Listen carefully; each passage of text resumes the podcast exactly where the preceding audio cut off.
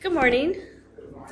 Today we're going to be reading from Nehemiah 1, verses 1 through 11, and in the Pew Bible, it's page 398.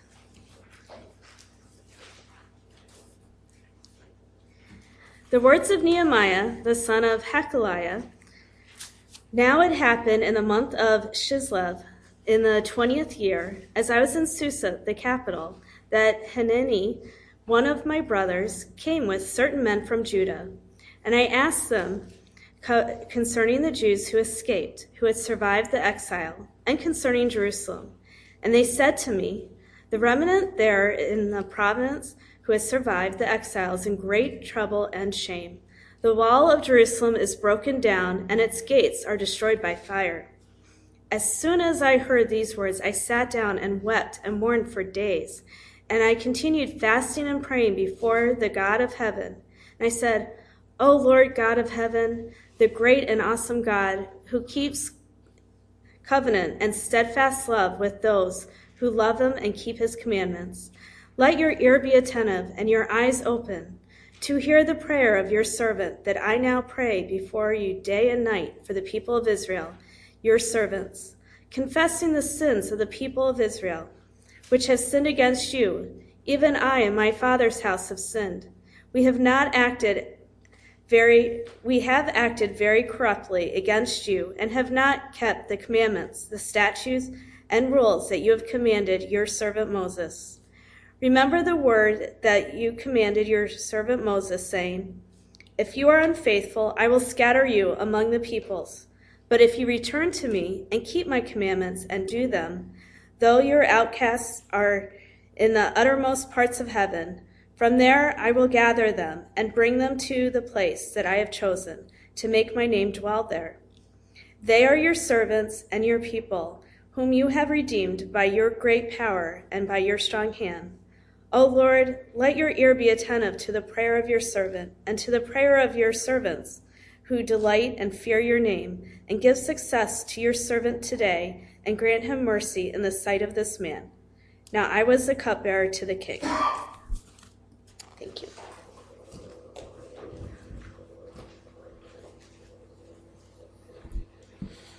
It's an amazing passage. Let's pray before we dive into it together so that we don't look at it with our own eyes, but allow God to give us eyes to see what He would have us see in this chapter.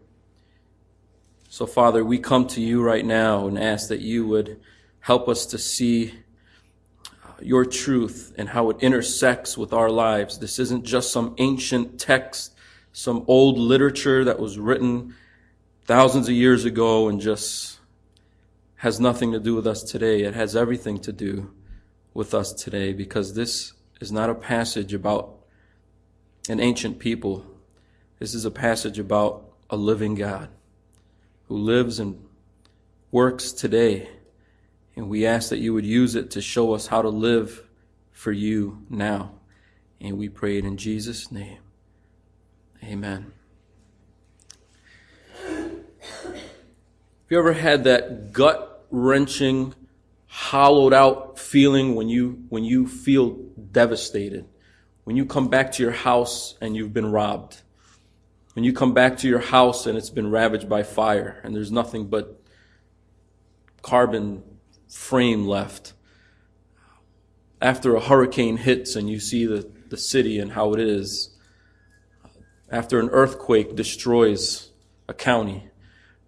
That feeling of loss, that feeling of devastation, that feeling of, wow, how can we ever recover from this? There's a moment in time that the Lord wants each of us to come to where we feel that way spiritually. Where we come to our senses at some point and we look around us and we go, my life is in shambles. My marriage is not what it was supposed to be. My relationship with my kids, I swore I'd be better than my dad, but there's other problems. And, uh, you know, at, at work it's tough and it, you go to the bookstore and you look at, you can look at the Christian section, non-Christian sections. It's, it's all pointing at that same thing. Like, we know your life is a mess. Read this book and have uh, a better you and be a better yourself and how to achieve your dreams. And okay, It's this constant push to make things better, but we always feel that pull inside, don't we, that we can't make it better. Nehemiah 1, I think, is here to, to touch exactly that point. The story of Nehemiah is a story of rebuilding Jerusalem. They've been exiled. That means they were kicked out and they felt devastated. Not spiritually. They looked around and they were physically removed from their place, uh, removed from their homes, removed from Jerusalem, their, their city. The walls are crumbled down. The, the gates are torn down and burnt and ransacked. The temple is in pieces and they feel devastated. Now, Nehemiah is a man that God wants to raise up to rebuild. If you read, read all 13 chapters of Nehemiah, which we're not going to do today, it, you see this, Nehemiah comes in and rebuilds everything. It's awesome. But let's read how it starts. It starts with Nehemiah getting some news. Nehemiah is cupbearer to the king. That's not just a lowly servant who just tastes the king's wine. It tastes pretty good. Here you go. You know, it's, in those times, that was the number two guy. That was a high position, uh, shoulder to shoulder with the king. And but Nehemiah's he's a Jewish man serving a non-Jewish king, and he knows that those that were kicked out of Israel are allowed to come back. And hey, rebuilding is going to start. Rebuilding is going to start. I went to New York about a year ago, and I went to Ground Zero, and I'm like, why is it still Ground Zero? I thought we were, it was kind of uh, disheartening. Well, he gets this news that people come back and goes, what's going on over there? Oh yeah, everything's still in shambles. And Nehemiah's heart dropped. One of his brothers came in with certain men from Judah, and I asked them, he says, I asked them concerning the Jews who escaped, who had survived the exile. I asked them about Jerusalem, and they said to me, the remnant there in the province who had survived the exile is in great trouble and shame. The wall of Jerusalem is broken down and its gates are destroyed by fire. And he has the picture in his mind of this devastation. So Nehemiah does is he opens up in a word of prayer. It says, As soon as I heard these words, I sat down and wept and mourned for days. And I continued fasting and praying before the God of heaven. Now, Nehemiah gets this news and his first response is weeping, fasting, mourning, and he starts praying. Now, this people, I think Nehemiah realizes something, guys, that we, we need to realize, and that Israel was missing. And that is that Israel was in a place, yes, there was physical devastation, but that's not what the problem was. The problem was not that walls were broken down. The problem is not that gates were on fire. The problem is not that the city was ransacked. That was a symptom of another disease. That was an exterior effect of something spiritual, and that was not walking with their God. Nehemiah gets it. And so his first thing isn't to draw up architectural plans to build walls, which he ends up doing later and leading that. But he, this first idea isn't, or here's our plan. No, no plan. The reason why things are in shambles is because we're not walking with God. That's why things are messed up. Nehemiah gets that. And that's why he prays and takes it to that God. He realized, look, we have permission. All the govern, all the governing authorities that kicked us out of Israel, they've given us permission to go back. That's great. And here's what they did. They went back. Let's do this. And he's expecting, well, they're back now. No one's oppressing us anymore. No one's telling us we can't be there anymore. We have the freedom to do it now. Let's use our tools and our shovels and our gear and our wheelbarrows. Let's rebuild this thing. And he finds out it's not being rebuilt. Then it dawns on him why. He realizes because even though they've been granted permission to return, they still didn't seek God's blessing to rebuild. So, how could they restore God's city if they weren't restored to God? So Nehemiah takes it upon himself to rebuild, and he begins with a prayer for restoration. Look at this prayer. This prayer, this is, this is an awesome, awesome prayer. He begins in verse 4. Well, he begins praying in verse 4, and the prayer starts in verse 5.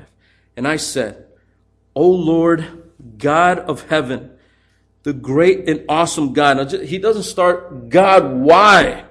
Or God, look. No, God, you are great. God, you are most high. God, you are awesome.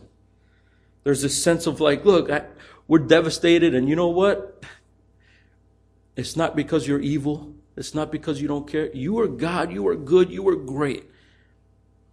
And he says, not only are you great and awesome, God, you're a God who what? He who keeps covenant and steadfast love with those who love him and keep his commandments.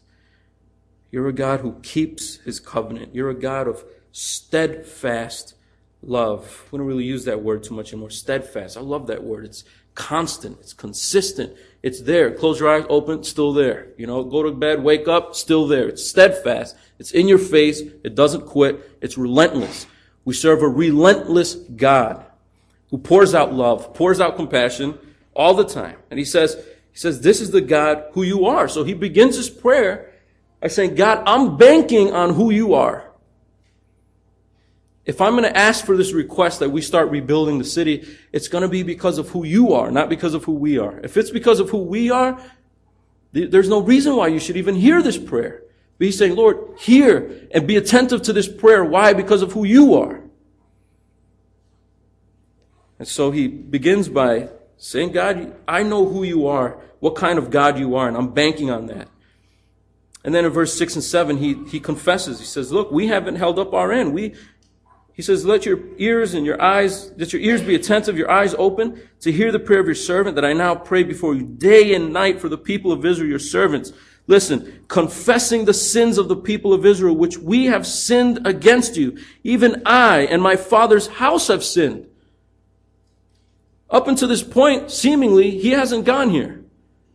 He's kind of sitting in the king's court, feeding this guy wine, and expecting God to do something amazing in Jerusalem, and still hasn't come to this place where he goes, you know what? We're messed up.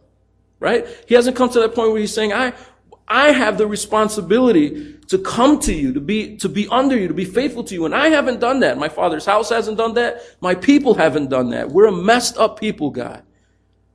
In contrast to you, who never stops loving, who never stops being faithful, who never stops pursuing his people. I realize, I realize I'm the one. This, this is in shambles because of us. And so rather than shaking our fist at God and wondering why, we're recognizing that this is a mess because of what we've done and who we are.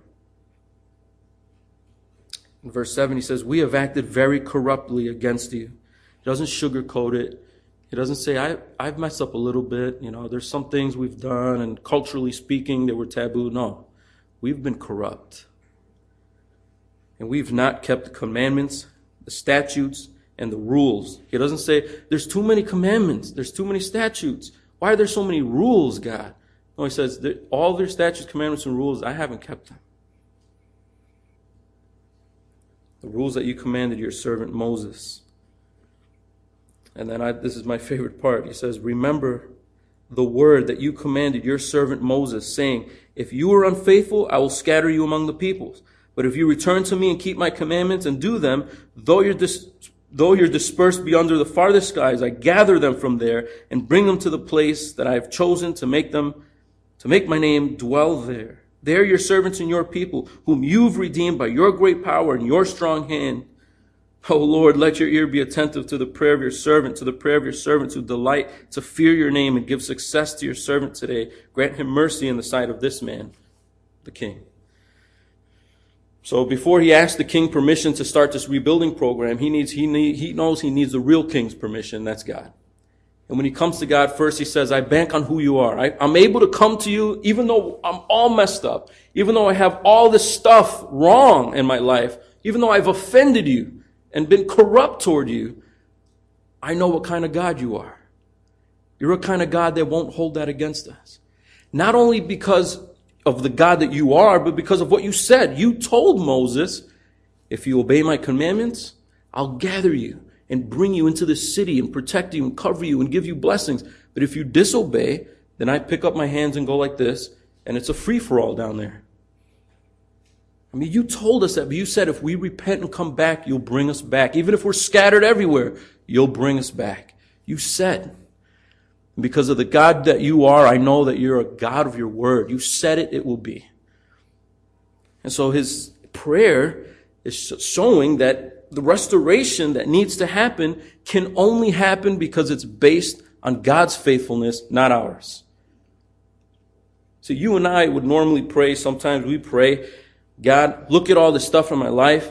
If we're gracious enough to realize that it's our fault, that things are in shambles, some of it maybe is not our fault, we look at it and we go, wow, people are messed up. We live in a messed up world. Things are wrong in this life. We go, God, here's what I'm going to do to fix it. God, if I start doing this, can you come in and do that? God, I'm going to start living up to this. No, it's based on who God is, not based on what I am. I can't pray a prayer to God and say, God, okay, sorry about that in the past. Now, in 2011, I'm going to do this, and then I just need you to fill in the rest, God. Could you do that? No. God, I'm a messed up, worm, corrupted sinner.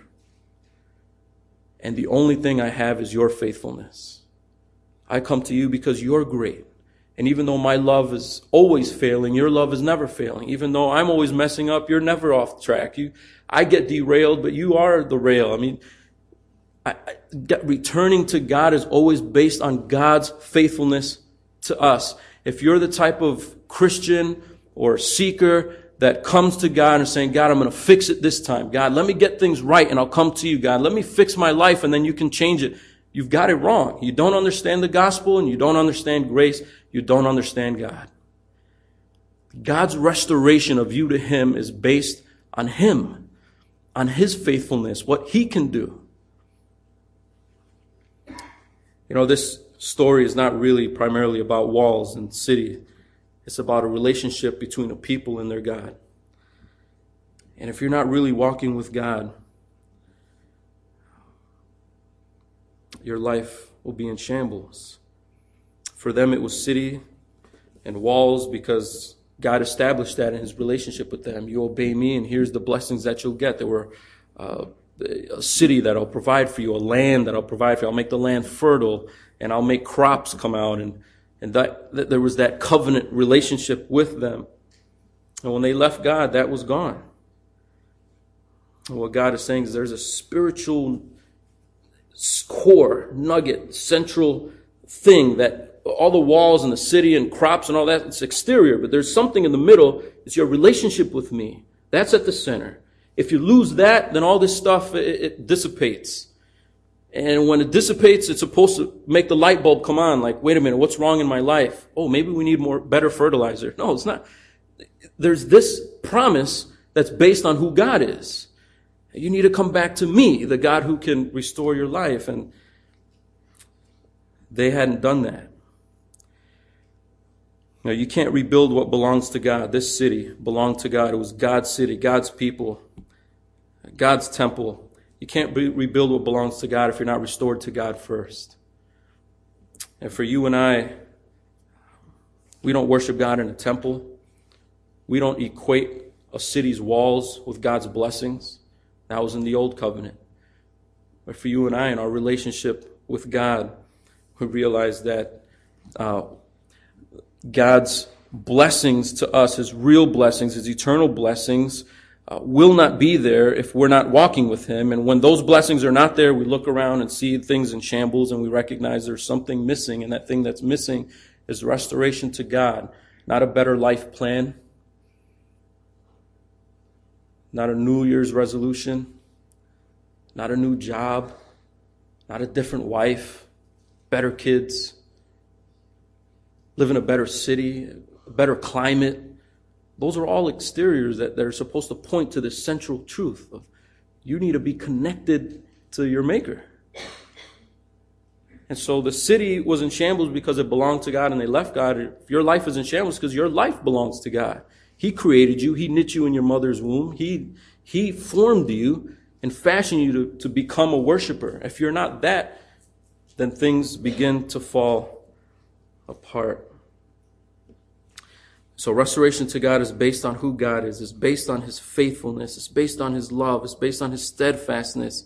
You might say, well, I, I thought it was based on repentance. That's a part of it. That's required. You know, go, God, you're loving, so I'm going to go over here and do all the sinning I want. You just forgive me and we'll figure it out later. That, no. Repentance is required. Recognizing who God is in light of who you are. You're going, I'm sorry that I'm, that I'm this, but I know that you're that. Repentance is coming to God and saying, God, forgive me for all of this. And forgiveness is based on God's faithfulness. Repentance can't happen if God weren't faithful. If God were one way one day and then the next day he could be another way, you'll never know if you're forgiven. If you ask a true Muslim, do you know, do you know when you die that you'll be in heaven? They're going to tell you no. I just hope that in his great mercy, he just lets me in.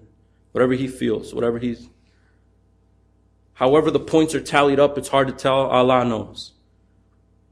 What, what a radical difference between Islam and Christianity. It's especially at that point that Christianity is not a religion based on how many times a day you pray. Christianity is not a religion of salvation based on how many people you convert to Christianity, by force or otherwise. Christianity is a religion that's based on what God does, period. It's not what you bring to the table. All you bring to the table is your dirt. And we don't have to go to John to see that. Nehemiah is showing that. He's saying, look at all this, what we have to offer is corruption and, and unfaithfulness. We're, we're disloyal to you. But I know what kind of God we serve. And it's not a God that leaves us guessing. It's not a God that gets up grumpy on some mornings. It's not a God who changes the rules. It's a God who's steadfast and loving all the time. So no matter where you get scattered, you can always come home. Always. Because of who He is. He's unchanging. You know, it's, it's a relationship that's based on faithfulness, and it's His faithfulness, not ours. But it's not His faithfulness to us. Nehemiah is not saying, God, wow, God, you're so faithful to us. He's saying, you're faithful to yourself. God is faithful to himself because he doesn't change. The relationship won't change. His, what he wants in our relationship won't change because he's unchanging. His love is unchanging because he's always there. His grace is always there because his mercy doesn't run out because it's because he doesn't grow old. It's, it's based on who he is. If it's based on what we bring to the table, there's going to be some months where, woo, our, you know, that's great, and then other months not. And then we wonder, am I really saved? Am I a Christian? Am I on the right path? Repentance is recognizing what you have wrong, coming to God and knowing that He'll restore you. He doesn't provide a checklist and say, well, perform this many duties or be this good and then I'll think about it. No. He's faithful. He's always there. The prodigal son didn't have to guess. I wonder if dad's still home. I wonder if he picked up and moved. No, he knew he could go back. It was just a matter of waking up, coming to his senses, and realize, look at all this mud. I'm feeding pigs. I can't even eat what they're eating. Pigs are higher than me. This is a mess of a life. My life is in shambles. What if I go home and return to my father? First thing his father tells him is he cuts off his speech. Don't start telling me you're going to start being a slave and working in my house. Here's sandals, here's a robe, here's a ring. You're my son. Not because of what you could do for me, but because I'm that kind of father. You know, I, I try to think of, you know, for, for them, it was walls that needed to be rebuilt and a temple that needed to be reestablished. So, what does it look like for us? You know, in the old covenant, if you walked with God, you'd have the city intact and the walls would be there and you'd be protected. Those are a lot of exterior things. But in our relationship with God, under the new covenant, what Christ provided, if we walk with God, there are some blessings that that are eternal and begin now. I just want to give you some examples. If you're not walking with God, some signs that your life might be a little bit in shambles and supposed to make you wake up and realize that you're not where you're supposed to be. Or maybe your marriage is in shambles because at some point you ended up realizing that love is not the same as romance. And all the books that you read and all the movies that you watch and the romantic comedies didn't end up being the real picture. and you look at your marriage and it's on the rocks, as they say. It's sinking. And it's because you, you don't really know what love is. You read Hallmark cards, but what is love, though? What really is that? Well, God is love. If you want to know what it is, it has to start with Him. You look at your life, and life has trials. It doesn't matter who you are, there's trials in your life. But some of us have been hit so hard, we don't know how to keep the will to live. You realize that there's joy missing in your life. Not the champagne popping happiness after your favorite team wins the World Series. It's deep joy that no matter what happens in your life, there's always that will to keep going because your lifeline is not circumstances. You don't know what that's like. Your life is in shambles. Or maybe you have sleepless nights, you have some kind of inner turmoil that keeps you up at night, and you lack real peace. Maybe you lack the ability to hold out for better things, and it causes desperation in your life. And you don't have real patience. I think of people in my life that maybe have been so jaded by unkindness. People have been so unkind to them that they become what jaded them. And now they're unkind. That's a life in shambles. You look around you and you see that goodness doesn't get you anywhere, so you show very little of it.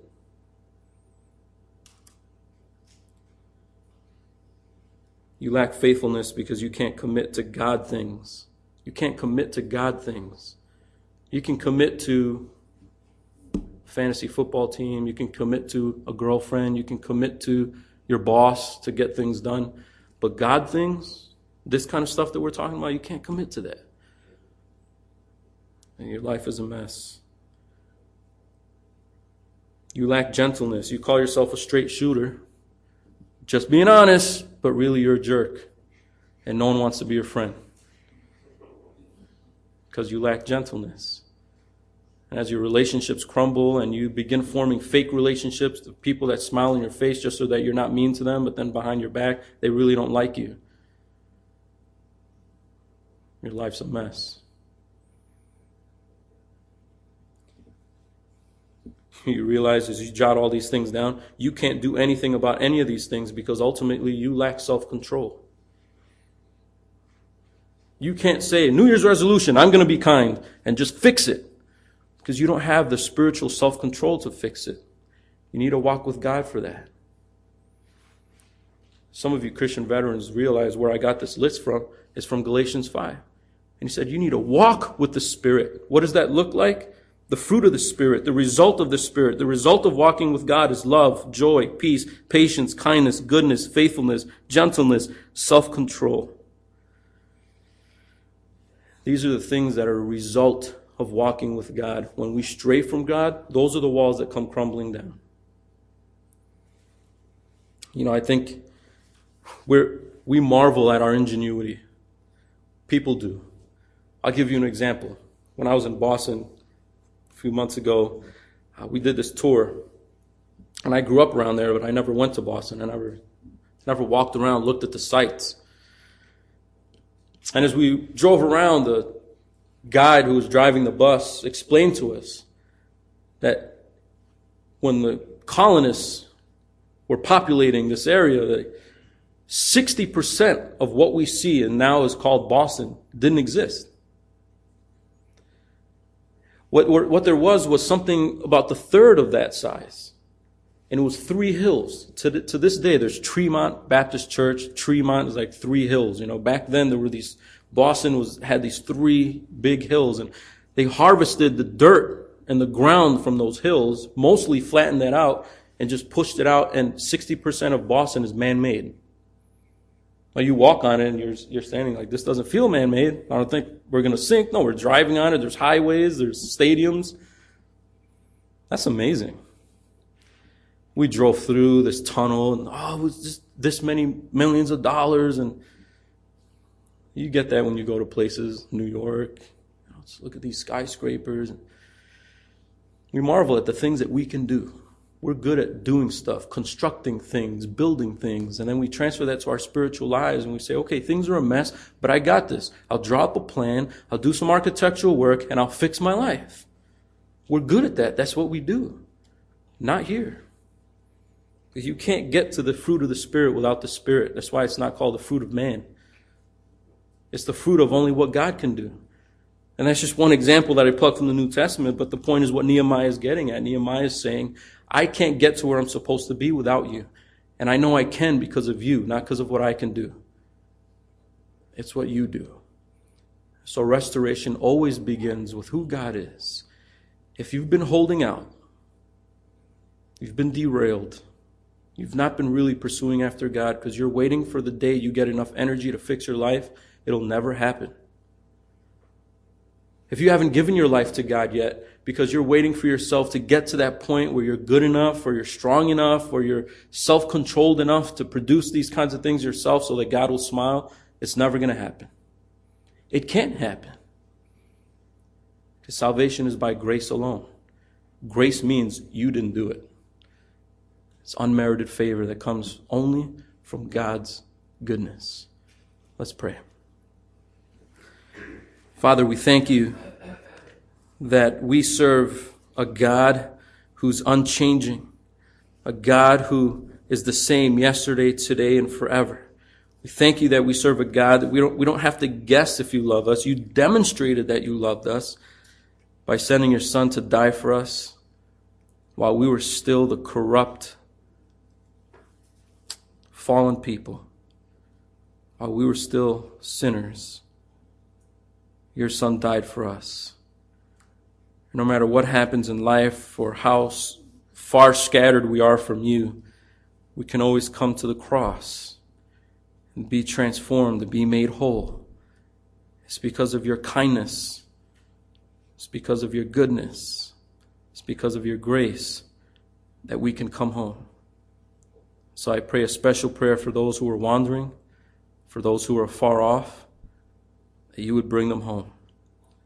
And what an awesome homecoming it would be. And Lord, for those of us who are just losing